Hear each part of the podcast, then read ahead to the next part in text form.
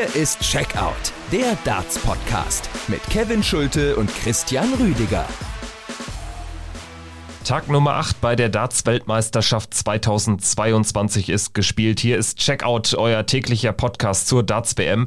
Ich bin Kevin Schulte und grüße Christian Rüdiger. Hi. Hallo Kevin, ich grüße dich. Ja, und vielen Dank erstmal für diesen Berg an Feedback, der uns erreicht hat zu unserer letzten Folge zu diesem Hempel-Coup gegen Dimitri Vandenberg. Hat uns sehr gefreut, mit dem einen oder anderen auch noch ein wenig zu fachsimpeln, zum Beispiel bei Instagram oder Twitter. Macht großen Spaß und wir sagen einfach mal Dankeschön. Freuen würden wir uns auf jeden Fall auch über eine 5-Sterne-Bewertung bei Spotify. Das geht mittlerweile auch dort. Geht schnell, unkompliziert, einfach in unserem Podcast-Profil die 5 Sterne markieren. Das wäre fantastisch.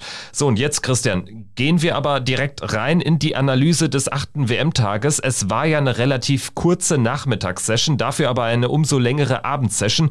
Ohne die ganz großen Leistungen, muss man erstmal vorneweg sagen, aber mit sehr viel Drama, vielen Geschichten und sehr viel Double Trouble. Ja, das ist richtig, Kevin. Also der Nachmittag war natürlich geprägt davon, dass äh, drei Viertel der Ergebnisse eine relativ glatte Sache waren mit 3 zu 0 im Ergebnis. Äh, lediglich Joe Cullen musste für seinen Sieg deutlich mehr tun.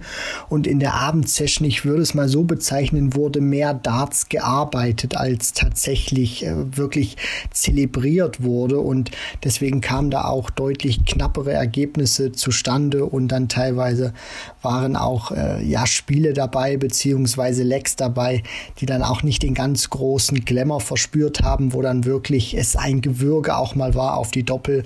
Und das zeigt eben auch, dass dieser Grad zwischen absoluter Weltklasse und teilweise Lecks, wo äh, sich die Profis schwer, äh, schwer tun, diese eben zuzumachen, dass das nur ein ganz schmaler Grad ist. Und heute hat man, oder äh, gestern besser gesagt, äh, hat man auch gesehen, äh, ja, dass diese schmalen Millimeter äh, Felder auch für die Profis nicht immer so einfach zu treffen sind. Lass uns äh, direkt in die erste Partie des Nachmittags reingehen. Das war eine klare Sache. 3 zu 0 gewinnt Ryan Searle gegen Willie Borland, gegen den Nine-Dart-Hero des dritten WM-Abends, der zu keinem Zeitpunkt an die Leistungen aus dem Bradley Brooks-Match anknüpfen konnte.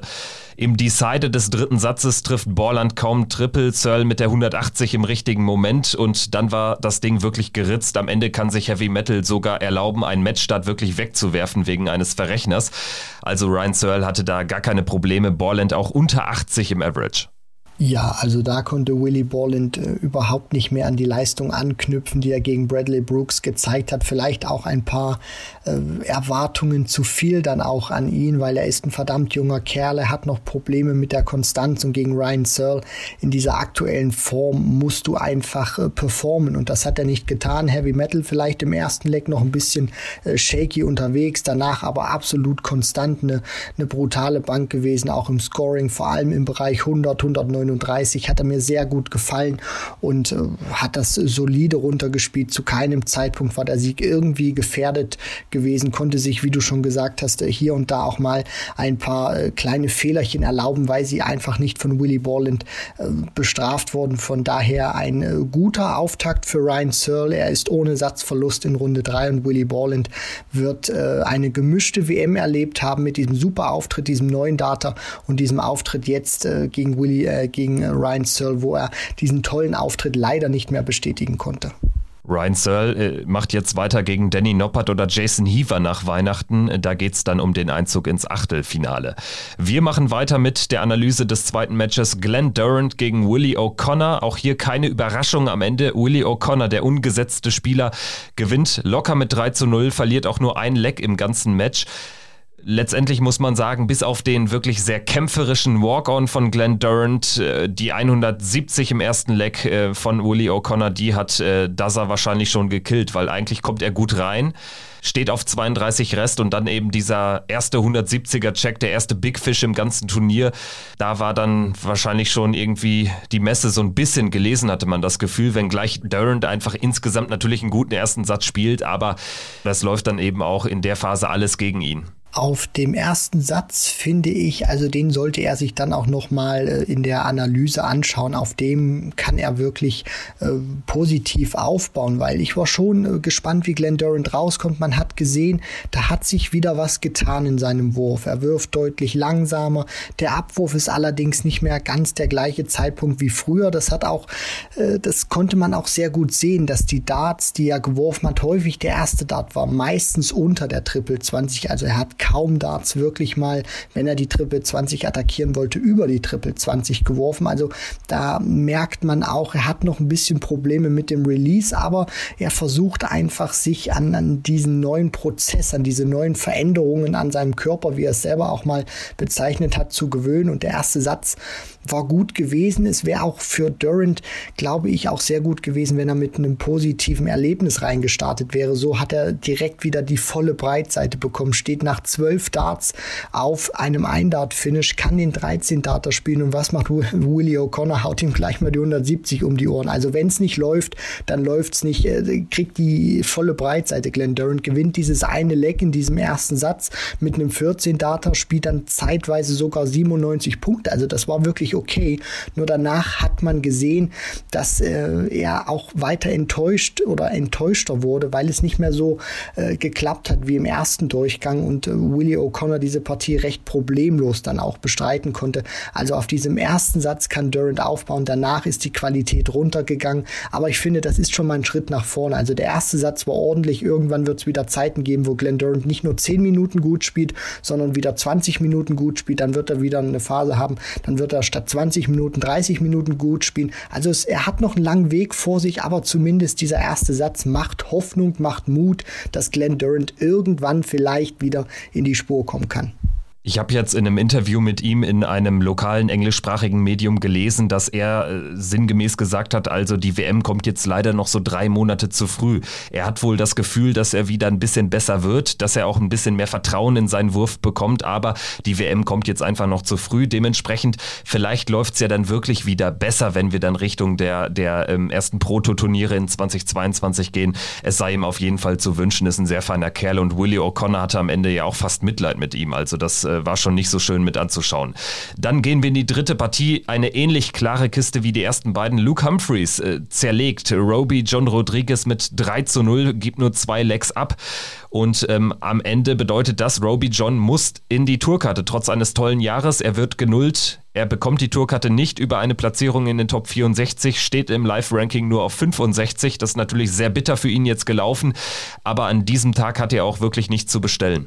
Nein, das äh, überhaupt nicht. Also Luke Humphreys hat auch gezeigt, dass er, es war letztendlich nur, muss man ja fast sagen, ein 93er Average für Cool Hand Luke, aber der sah so souverän aus. Natürlich hat es damit auch was zu tun gehabt, dass Roby diese Leistung aus seinem Erstrundenmatch überhaupt nicht mehr bestätigen konnte und äh, drastisch auch abgefallen ist vom Average und wenig Gegenwehr leisten konnte. Auf der anderen Seite muss man auch sagen, dass Luke Humphreys, also souveräner geht's ja kaum, wie er das das gespielt hat und wirklich auch gezeigt hat. In der nächsten Partie kommt es ja jetzt zum Duell Dave Luke Humphreys gegen Dave Chisnell, wenn ich das jetzt richtig im Kopf habe im, im Spielplan. Also das wird eine richtige Kracherpartie und Luke Humphreys hat wirklich gezeigt, das ist einer, der kann das dritte Viertelfinale bei der WM deutlich erreichen. Der hat den nächsten Sprung in diesem Jahr gemacht und er fühlt sich auch äh, sehr selbstbewusst, hat neue Darts, äh, die, die Spitzen, die früher immer zwei die gleichen waren und dann diese eine äh, Außenseiterspitze. Jetzt hat das alles einheitlich gemacht. Das scheint ihm auch gut zu tun. Hat gesagt, diese Darts, da habe ich das Gefühl, die können mich aufs nächste Level bringen. Also diese 93 Punkte, die, die sahen für mich vor dem TV-Bildschirm nochmal locker drei, vier Punkte besser aus. Also Luke Humphreys kann bei dieser WM wirklich richtig weit gehen und das sage ich jetzt nicht irgendwie, äh, weil ich ein bisschen, ähm, ja, äh, äh, weil ich da ein bisschen vielleicht zu optimistisch bin, sondern er zeigt einfach auch aufgrund der Leistung in diesem Jahr, da geht auf jeden Fall was bei ihm in dieser WM. Ja, und gegen Chizzy, du sprichst es an, da äh, sehe ich ihn auch nicht als Außenseiter. Also das ist mindestens ein 50-50-Match oder das ist ein 50-50-Match. Er hat es hinterher im Interview bei Sky Sports auch angesprochen. Das äh, kann richtig knallen. Beide sind ja auch auf der Triple 20 normalerweise recht gut unterwegs. Also kann ein schönes Match werden nach Weihnachten. Und der Sieger bekommt es dann möglicherweise in einem Achtelfinale mit MVG zu tun. Auch das wird für MVG sicherlich kein Selbstläufer, egal gegen wen es dann gehen sollte. Die letzte Partie des Nachmittags, dann die einzig spannende an diesem Nachmittag. Joe Cullen schlägt Jim Williams mit 3 zu 2, nachdem er da doch wirklich sehr schlecht reingekommen ist. Äh, Williams holt sich den ersten Satz mit zwei Breaks, glatt mit 3 zu 0. Dann den zweiten schnappt sich Cullen mit zwei Breaks wiederum mit 3 zu 0. Jim Williams geht wieder in Führung. Dann Cullen aber wirklich äh, sehr steady hinten raus unterwegs. Äh, da hat er dann sogar gar keine Probleme mehr gehabt. Ich hatte so ein bisschen das Gefühl, dass Jim Williams auch so sein Pulver ein bisschen verschossen hatte.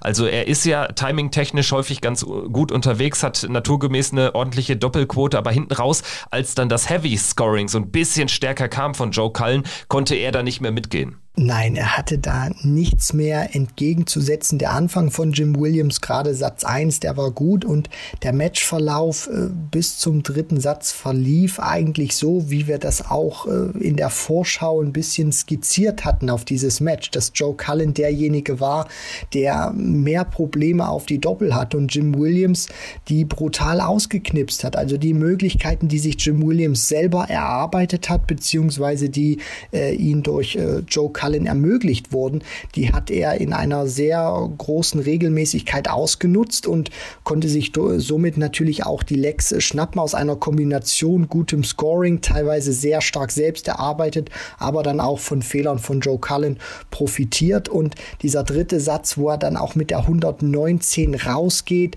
dann den äh, dritten Satz für sich entscheiden kann, 2 zu 1 führt, da hatte ich schon so dieses Gefühl, ja, Cullen wird das jetzt wieder so ein Déjà-vu-Erlebnis im Ellie Pelli. Aber dann hat er gezeigt, warum er einer aus den Top 16 ist und warum er einer ist, der auch immer wieder forsch ankündigt, dass er Premier League spielen möchte.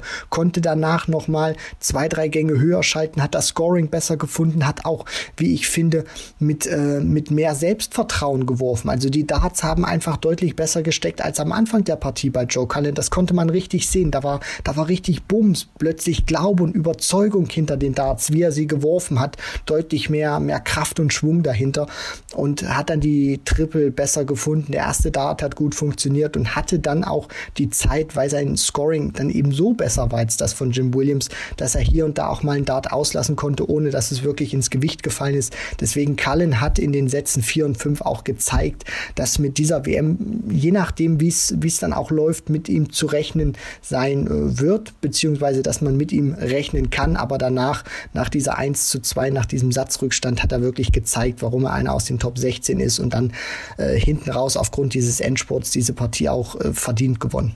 Joe Cullen auch einfach in einer guten Draw-Section bekommt es äh, zunächst dann mit Martin Klärmacker zu tun nach Weihnachten, dazu später mehr Klärmacker am Abend gegen Whitlock weitergekommen. Und wir gehen jetzt in den Abend rein und der stand ganz im Zeichen von sehr viel Double Trouble. Nathan Espinel zunächst gegen Joe Mernon, das war noch in normalen Ausmaß, würde ich sagen. 3 zu 2 am Ende Esp der Sieger. Übersteht er aber wirklich einen ganz, ganz heiklen Moment. Im vierten Satz hat Joe Mernon nämlich die Chance, das Match zu entscheiden auf der Doppel 20. Er bekommt tatsächlich einen Matchstart zum 3 zu 1 Sieg. Das wäre echt eine Standortbestimmung gewesen, aber er nutzt diesen Dart nicht und Nathan Espinel kommt nochmal ins Match rein aus 0 zu 2 im vierten Satz macht er ein 3 zu 2 und holt das Ding dann im Deciding Set mit 3 zu 1 nach Hause. Also das war ein wirklich äh, sehr kämpferischer Nathan Espinel, bei dem nicht alles funktioniert hat, der sich aber eben irgendwie dann zum Sieg retten konnte. Und mich hat das äh, Spiel äh, sehr stark erinnert an seinen ersten Auftritt im Vorjahr gegen Scott Waits, als er auch sehr viele kritische Momente überstehen musste und am Ende auch 3 zu 2 gewann. Ja, letztendlich vielleicht am Ende auch das Publikum so ein bisschen der Faktor. Er ist ja ein Publikumsliebling und das Publikum war nun mal klar auf seiner Seite. Wie würdest du äh, zu dieser Sachlage stehen? Ja, Nathan Aspinall ist einer, der das Publikum auch liebt, der das Publikum auch gerne anheizt. Und äh, sicherlich hat man auch äh, von Seiten des Publikums gespürt oder gemerkt, dass eine große Sensation möglich ist, dass Joe Mernon Nathan Aspinall rausnehmen kann. Und solche ja Verläufe vom vom Publikum her auch von den Naja, aber Aber letztendlich muss man ja da mal ganz klar sagen, normalerweise ist das Publikum ja dann auf der Seite des Außenseiters. Naja, das war nee, jetzt nee, hier nee, nicht der Fall. Nee, nee, nee, also das, das glaube ich, glaube ich nicht. Also ich habe das schon sehr oft erlebt, dass egal ob du jetzt äh, Außenseiter bist oder dann äh, Favorit in diesem Match, dass wenn du führst und du lässt als Führender Möglichkeiten aus, dass das Publikum dann auch durch die Emotionen praktisch denjenigen, der hinten liegt, nochmal pusht und dann anfeuert. Also das fand ich jetzt nicht so über überraschend, aber ich weiß natürlich, worauf du hinausziehen möchtest, Kevin. Also Joe Mernon, das halten wir auf jeden Fall fest, lässt dir eine sehr, sehr große Chance aus. Das wäre der mit Abstand größte Sieg seiner Karriere gewesen. Dass Nathan Espinel Probleme bekommen könnte, ist jetzt vielleicht auch nicht so überraschend, weil er jetzt auch nicht so aus diesem super Jahr kommt. Ich bin jetzt gespannt, was er daraus in der weiteren Turnierfolge machen kann. Zieht er daraus so viel Kraft, dass er jetzt wirklich einen großen Run hinlegen kann? Oder ist es eher so wie im Vorjahr, als er zwar irgendwie sein erstes Spiel übersteht, aber dann doch relativ sang- und klanglos an Vincent van der Voort äh, gescheitert ist? Jetzt gegen Dolan oder gegen Ritz ist äh, ein Gegner aus einer ähnlichen Kategorie. Ich bin noch nicht so davon überzeugt, dass wir jetzt irgendwie Nathan Espinel ähm, so richtig weit gehen sehen in diesem Turnier. Ähm, aber wir können das ja dann sicherlich auch in der Folge nach Weihnachten dann besprechen, wenn wir konkret dann auf seinen nächsten nächste Begegnung zu sprechen kommen. Er weiß ja bislang auch noch gar nicht, gegen wen es dann geht nach Weihnachten. Wir machen weiter dann mit äh, Dirk van Dijvenbode gegen Boris Kolzow. Am Ende 3 zu 2, der zweite Tiebreak. Van Dijvenbode gewinnt den entscheidenden Satz mit 4 zu 2. Die beiden haben es sich, würde ich sagen, mal richtig gegeben. Also teilweise vielleicht auch zu sehr, zu aggressiv ähm, am, am Board gestanden. Also die Walk-ons von beiden sind natürlich auch schon ein ein Fest gewesen letztendlich, aber ich hatte so ein bisschen das Gefühl, sie haben auch ein bisschen Power in den Emotionen einfach gelassen, in den äh, Zelebrationen und auch in dem Walk-on. Also am Board lief da jetzt auch gar nicht so viel zusammen. 64 Fehlwürfe auf die Doppel. Wir haben 86 Versuche gesehen, von den beiden zusammengerechnet, aber auch 14 mal die 180. Das war teilweise richtig stark, aber hinten raus war das ja ein, ein Desaster, muss man ja so, so klar sagen. Am Ende gewinnt Van Dijvenbode irgendwie dieses dieses Aggressionsduell. Aber ähm, so richtig stark war es nicht. Nein, das äh, überhaupt nicht. Es war Licht und Schatten, wenn ich es mal so beschreiben möchte, und hat mich auch von der Mimik und Gestik sowohl von Boris Kolzow als auch von Dirk van Dijvenbode fand ich diese Partie trotzdem äh, grandios. Also es hatte fast Seifenoper-Charakter, wie die beiden da oben äh, diesen Gesichtszirkus veranstaltet haben, wenn sie die Darts auf die Doppel ausgelassen haben oder dann gute Momente für sich kreieren konnten und dann teilweise sogar auf der Bühne mal ein bisschen getanzt haben haben. Also äh, das, äh, das war wirklich schon Darts in seiner äh, höchsten Blüte im Jahr 2021. Also besser geht's wahrscheinlich nicht vom Rundum-Service, den die beiden da geliefert haben. Qualitativ brauchen wir uns nicht drüber unterhalten, war das jetzt nicht so doll. Natürlich auch ausschlaggebend, weil sie sehr, sehr viele Darts am Doppel vorbeigeworfen haben. Und Boris Kolzow, muss man auch sagen, lässt da eine große Chance aus. Das weiß er selber auch.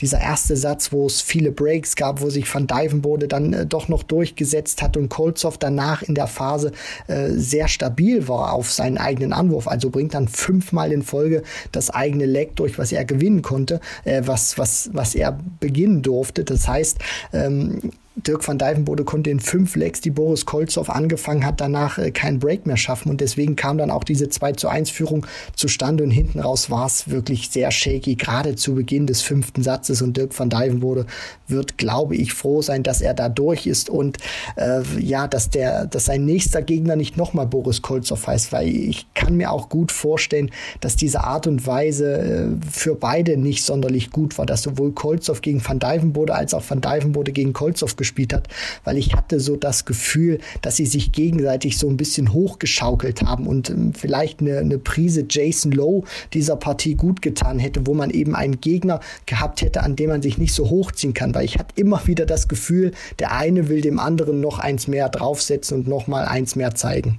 Schön fand ich dann am Ende, dass sie da sehr fair auseinandergegangen sind, sehr herzlich sogar, was dann irgendwie diese Seifenoper doch sehr rund gemacht hat. Also da war so viel drin an Emotionen, das war unfassbar unterhaltsam und zeigt auch, dass dieser Sport auch klasse sein kann, wenn da irgendwie sich äh, nicht zwei Spieler irgendwie die 100 plus Averages und die High Finishes um die Ohren knallen. Also ein wirklich tolles Match. Dirk van Dijvenbode gewinnt gegen Boris Kolzow 3 zu 2 und spielt nach Weihnachten gegen Ross Smith um den den Einzug ins Achtelfinale. Gut, dann weiter mit der Partie Kim Halbrechts gegen Steve Beaton. Kim Halbrechts, die Position 32 in der Setzliste, macht das nächste Duell oder macht das Drittrundenduell mit Gervin Price klar. Und hier müssen wir ebenfalls über ein Doppeldrama sprechen. Beide haben dermaßen viele Fahrkarten geschossen, also selbst mit drei frischen Darts in der Hand, da ging ja gar nichts. Also Beaton konnte nicht ansatzweise an das Spiel gegen Sherrick anknüpfen, obwohl er den ersten Satz gewinnt, aber danach ging einfach nicht mehr viel. Und bis auf diese 146, die Beaton da auf einmal so völlig aus der kalten Hose im vierten Satz rausnimmt, ähm, ja, haben wir da jetzt auch keine großen Momente spielerisch gesehen. Wenngleich es natürlich doch irgendwie hinten raus, immer wenn es auf die Doppelfelder ging, dann sehr spannend war.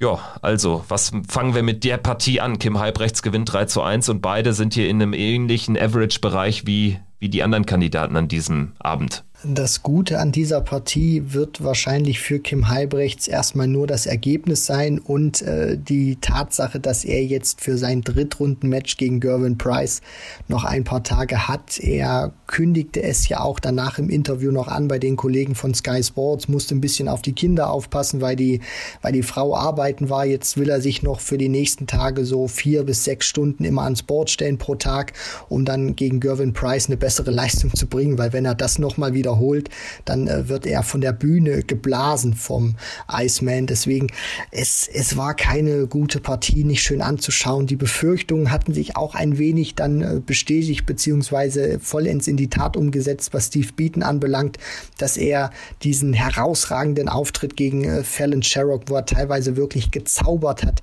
nicht bestätigen konnte, äh, überhaupt nichts Gutes kreieren konnte, wo er sich dann langfristig auch hochziehen konnte, selbst bei diesen von dir beschriebenen 100 146 Punkten. Das war kein Effekt, wo, wo Bieten wirklich Kraft äh, draus ziehen konnte. Und Kim Halbrechts, dem hat man das angesehen, dass er diese Partie trotz seines Sieges äh, nicht so wirklich dann äh, genießen konnte, wie er da immer hinten stand. Und jetzt hat Bieten schon wieder drei Dinger, Dinger ähm, am Doppel vorbeigehauen und äh, jetzt kriege ich noch mal eine Chance. Also das war wirklich schon harte Kost und da muss man letztendlich nur das Ergebnis als Positives rausziehen, Mund abputzen. Er steht in der dritten Runde. Das war die Aufgabe, die er sich äh, gesetzt hat, die hat er erfüllt und das Ergebnis, darüber redet in zwei, drei Tagen keiner mehr. Um das nochmal zu verdeutlichen, 62 Darts gingen in diesem Spiel am Doppelfeld vorbei. In dem Spiel zuvor waren es 64. Das macht in Summe 126, wenn ich mich jetzt nicht verrechnet habe. Das ist ein unfassbarer Wert für zwei Partien in äh, einer zweiten Runde, wo man nur in Anführungsstrichen äh, First to Three Sets spielt. Also, das Doppeldrama nahm dann aber an dem äh, oder im letzten Spiel des Abends durchaus punktuell auch noch seinen Lauf, wenngleich die Dramatik ein bisschen raus war. Wir reden jetzt noch über Simon Whitlock gegen Martin Klärmarker. Da setzt sich der ungesetzte Spieler, der Qualifikant Martin Klärmarker durch bei seinem ersten WM-Turnier im Ali Pelli, nachdem er ja im Vorjahr wegen Corona nicht antreten konnte, kurzfristig. Also er scheint sich so ein bisschen zu entschädigen für das Drama im letzten Jahr mit der Nichtteilnahme. Er gewinnt 3 zu 1 gegen den Australier und zeigt auch, dass unsere Einschätzung zu Simon Whitlock nicht ganz so falsch war. Also bei dem läuft einfach in diesem Jahr nichts. Das war ein Jahr zum Vergessen. Martin Klärmacker kommt am Ende auch verdient durch, auch ohne jetzt großartig äh, zu glänzen.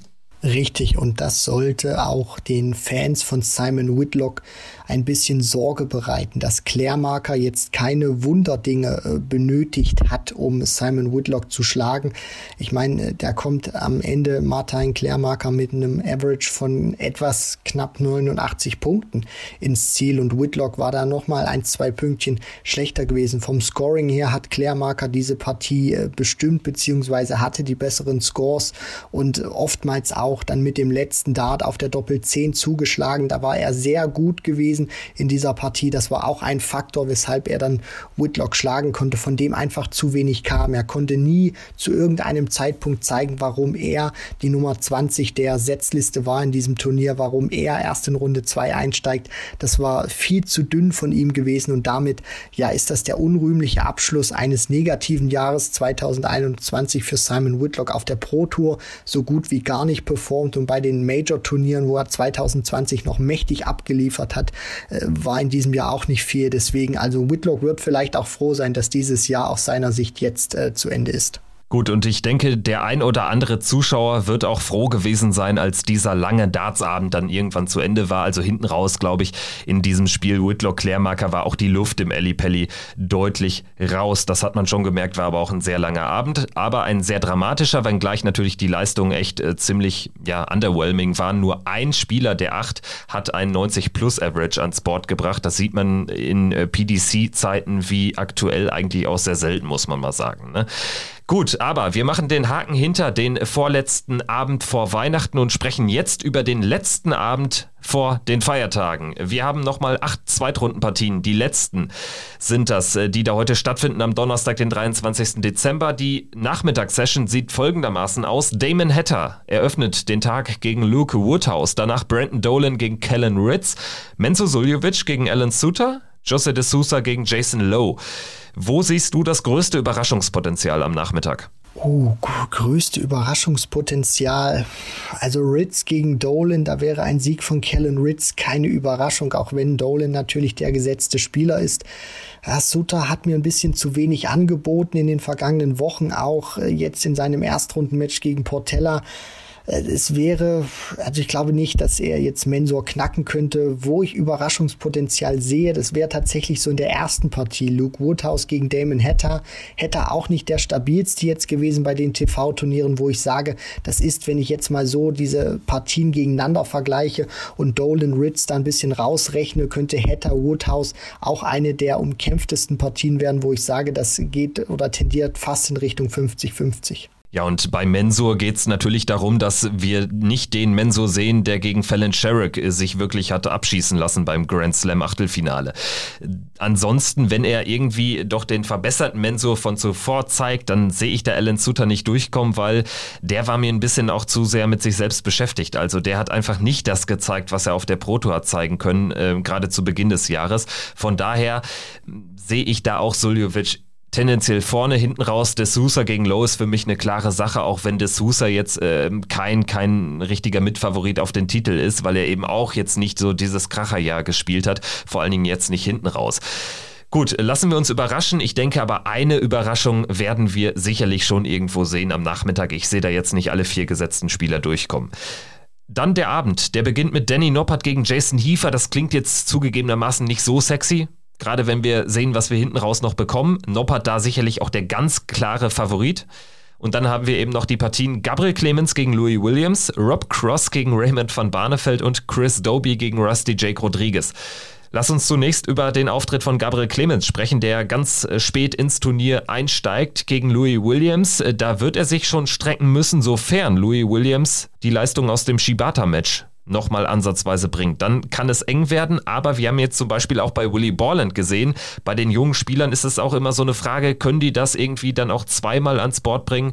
Wenn, wenn Louis Williams das nicht schafft, dann wird Gabriel Clemens da auch locker durchgehen. Ja, die große Unbekannte ist natürlich, dass wir nicht wissen, welche Leistung Louis Williams jetzt wieder abrufen kann. Das sind alles jetzt Spekulationen. Bringt er die Leistung nochmal ins Board? Kann er sie vielleicht ausbauen oder äh, ist er deutlich drunter gegenüber seinem Erstrunden-Match? Ich würde, um diesen Vergleich mit Willie Borland, weil ich den jetzt sehr schön fand, ein bisschen zu ziehen, äh, dass, dass Williams ein anderer Spieler ist als Borland. Also dem, den fand ich über das Jahr gesehen auch deutlich konstanter. Der hat deutlich größere Namen geschlagen geschlagen, auch relativ früh im Jahr. Also nachdem er sich die Tourkarte holen konnte, sofort bei Super Series 1 bei diesem Block unter anderem auch Michael van Gerven mal geschlagen. Also relativ früh auch gleich einen richtig großen mal bezwungen. Und sein Spiel ist dann über das Jahr, finde ich, auch konstanter geworden. Einer, der sehr große Ambitionen hat, der weiß, was er will, der in die absolute Weltspitze irgendwann möchte. Deswegen meine Tendenz geht eher dazu, dass er diese Leistung aus der ersten Runde tendenziell oder dass er dass er da tendenziell wirklich die nochmal aufgreifen kann und nicht so komplett einbricht, wie Willy Borland das getan hat. Dann ist natürlich die Frage, kann Gabriel Clemens aber ein konstant gutes Match über diese drei oder vier oder fünf Sätze bringen?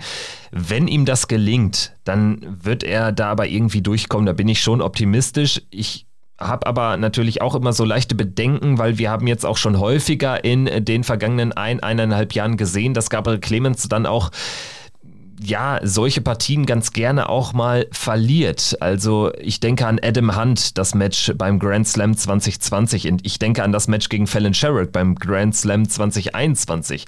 Also da besteht schon die Gefahr, dass er da vielleicht auch rausgeht. Es hängt aber einfach sehr viel davon ab, welchen Louis Williams werden wir sehen. Also wenn er da ein 80 Mitte 80 Average spielt, dann kann ich mir nicht vorstellen, dass Gabriel Clemens Probleme bekommt, weil er eben dann so immer ein Kandidat ist für 90 92. Also die wird er sicherlich bringen und da muss sich dann Louis Williams auch schon mehr strecken und ich glaube, es ist auch immer so ein, so ein großer Unterschied. Louis Williams hat von seinem japanischen Gegner auch überhaupt keinen Druck bekommen dann spielt es sich vielleicht auch leichter auf, als wenn du weißt, ja, ich habe jetzt nur diesen einen Dart auf Doppel und Gabriel Clemens wird ja auch im Scoring her ähm, deutlich besser mitgehen können. Von daher denke ich, darf man da verhalten optimistisch sein. Lass uns jetzt sprechen über Rob Cross gegen Raymond van Barneveld. Also das ist ja dann ein richtiger Kracher und sicherlich das beste Spiel der zweiten Runde von den Namen her. Das könnte locker ein Viertelfinale sein. Und wenn wir den Raymond van Barneveld aus der ersten Runde sehen, dann werden wir da auch definitiv ein, ein sehr umkämpftes Match zu sehen bekommen. Bei Rob Cross könnte dann vielleicht sogar ein kleiner Nachteil sein, dass, er, dass Raymond schon ein Spiel absolviert hat, dass er richtig gesettelt ist, dass er glücklich ist, mit Freude wieder Dart spielt. Also ich freue mich einfach auf dieses Match unfassbar. Ja, da bin ich äh, ganz bei dir, Kevin. Und diesen Faktor ähm, Erfahrung beziehungsweise dieses eine Match mehr aktuell, den finde ich auch sehr interessant, weil hier hast du nicht diese Konstellation, dass der gesetzte Spieler, dass ein Major Champion, auch ein aktueller Major Champion mit Rob Cross, äh, jetzt auf irgendeinen jungen Spieler trifft, der in der ersten Runde sich, sich irgendwie durchgesetzt hat. Also das ist jetzt nicht das Format, dass Rob Cross hier irgendwie gegen Jason Lowe spielt oder so, der gegen José de Sousa ran muss, sondern du hast hier ein auf Aufeinandertreffen von zwei absoluten Big Boys, von zwei absolut großen Namen in diesem Business. Und dann kann es schon ein Vorteil sein, dass Raymond van Barneveld im Gegensatz zu Rob Cross praktisch schon den Motor angeschmissen hat und Cross jetzt erstmal gucken muss, äh, wie er die PS auf die Straße bekommt. Deswegen, ich freue mich auch mega auf dieses Match. Äh, man muss äh, vielleicht sagen, schade, dass es nur Best of Five ist. Also es könnte auch wirklich locker, könnte ich mir das über Best of Nine reinziehen oder mindestens Best of Seven. Aber gut, ist zweite Runde Runde und ich bin auch wirklich gespannt, wie Cross in diese Partie reinkommen wird. Also der Start wird für mich sehr interessant sein zu sehen, was macht Barney, was macht Cross, wie führen sie auch von den Emotionen her diese Partie. Also ich tendiere auch dahin, würde man zu Beginn sicherlich sagen, das wird eine umkämpfte Partie. Ich kann mir aber auch vorstellen, dass äh, je nachdem, wie der Start auch verläuft, das für den einen oder anderen Spieler auch eine relativ glatte Sache sein könnte. Nee, sehe ich nicht so, weil wenn Cross in Führung gehen sollte, dafür ist mir Raymond van Barneveld auch zu, zu gesettelt, zu locker. Also ich glaube nicht, dass das irgendwie Cross das Ding dann äh, im Schnelldurchlauf macht. Und andersherum, wenn Raymond van Barneveld den ersten Satz gewinnt, ich glaube, es kommt generell sehr viel darauf an, äh, wie kommt äh, Barney aus den Startlöchern. Weil bei Rob Cross muss man sagen, seit seinem EM-Titel ist er natürlich deutlich gesettelter auf der Bühne, hat auch mehr Vertrauen einfach in sein eigenes Spiel und ist auch einfach ein bisschen lockerer unterwegs, habe ich das Gefühl. Dementsprechend glaube ich nicht, dass Rob Cross dann irgendwie sich da abschießen lässt. Also ich erwarte schon ein sehr enges Match könnte vielleicht eine Blaupause werden aus dem oder ein ähnliches Spiel werden wie Cross gegen Van Dijvenbode in der zweiten Runde vor einem Jahr und das Cross rausgegangen. Also er hat natürlich jetzt da ähm, vielleicht dann auch so ein paar Dämonen, niederländische Dämonen zu besiegen. Ich bin einfach sehr gespannt, wie es läuft. Also das wird sicherlich der Cracker dieser zweiten Runde oder dieses letzten Tages vor Weihnachten. Wenngleich wir hinten raus auch noch ein Match haben, was äh, vielleicht auch überraschen kann in der Qualität. Chris Doby, auch immer ein Spieler, der richtig geile Abende erwischen kann, der richtig gute 15, 20 Minuten erwischen kann. Und Rusty Jake Rodriguez hat das punktuell auch drauf, wenn gleich mir der Auftritt seines Bruders dann doch so ein bisschen zeigt oder auch vielleicht so einen kleinen Fingerzeig darauf geben könnte, dass man ja die Rodriguez-Brüder dann auch mit ein bisschen äh, zu hohen Über Erwartungen leicht überfrachten kann. Ja, das Problem bei Rusty ist, ihm fehlt einfach noch diese Erfahrung. Er wird es jetzt auch wissen, wie es sich anfühlt, ein zweites Mal jetzt in diesem Turnier bei der WM wieder auf die Bühne zu kommen. Das fühlt sich einfach nochmal anders an, weil du immer im Hinterkopf hast, du hast dieses tolle Erstrundenmatch gespielt und erwartest dann auch von dir selber, dass du das nochmal irgendwie toppen kannst oder mindestens bestätigen kannst.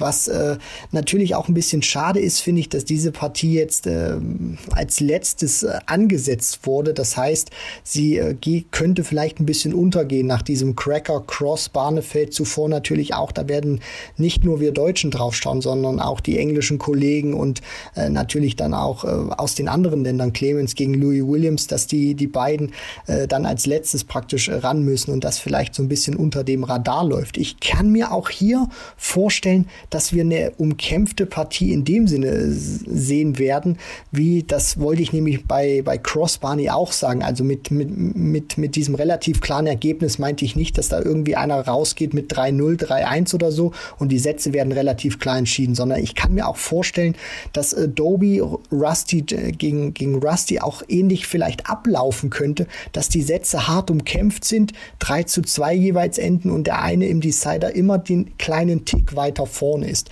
Deswegen wird auch für mich eine hochinteressante Partie vom Tempo her auch eine sehr, sehr schnelle und wenn die beiden eine gute Tagesform haben, dann können wir uns da auch auf einen würdigen Abschluss vor der Winterpause freuen. Einigen können wir uns sicherlich aber darauf, dass Doby als Favorit in die Partie geht. Das habe ich jetzt auch aus deinen Ausführungen entnommen.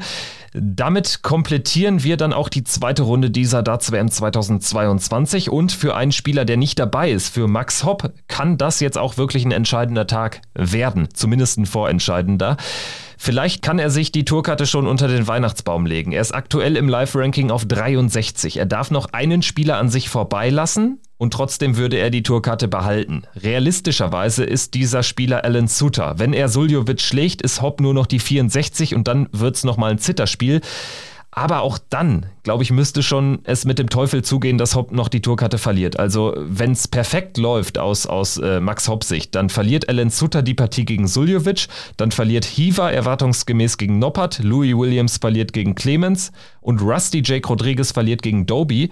Dann wäre nämlich alles entschieden. Es könnte nur noch Raymond Smith der Australier an ihm vorbeiziehen. Und da hat man auch bei Twitter gelesen, der will die Tourkarte eigentlich gar nicht. Also der will zumindest nicht die Qualifying School spielen. Das ist natürlich eine andere Frage, wenn er sich jetzt irgendwie auf 50.000 Pfund äh, mit einem Viertelfinaleinzug spielen äh, würde und dann direkt äh, ohne Qualifying School die Tourkarte hätte.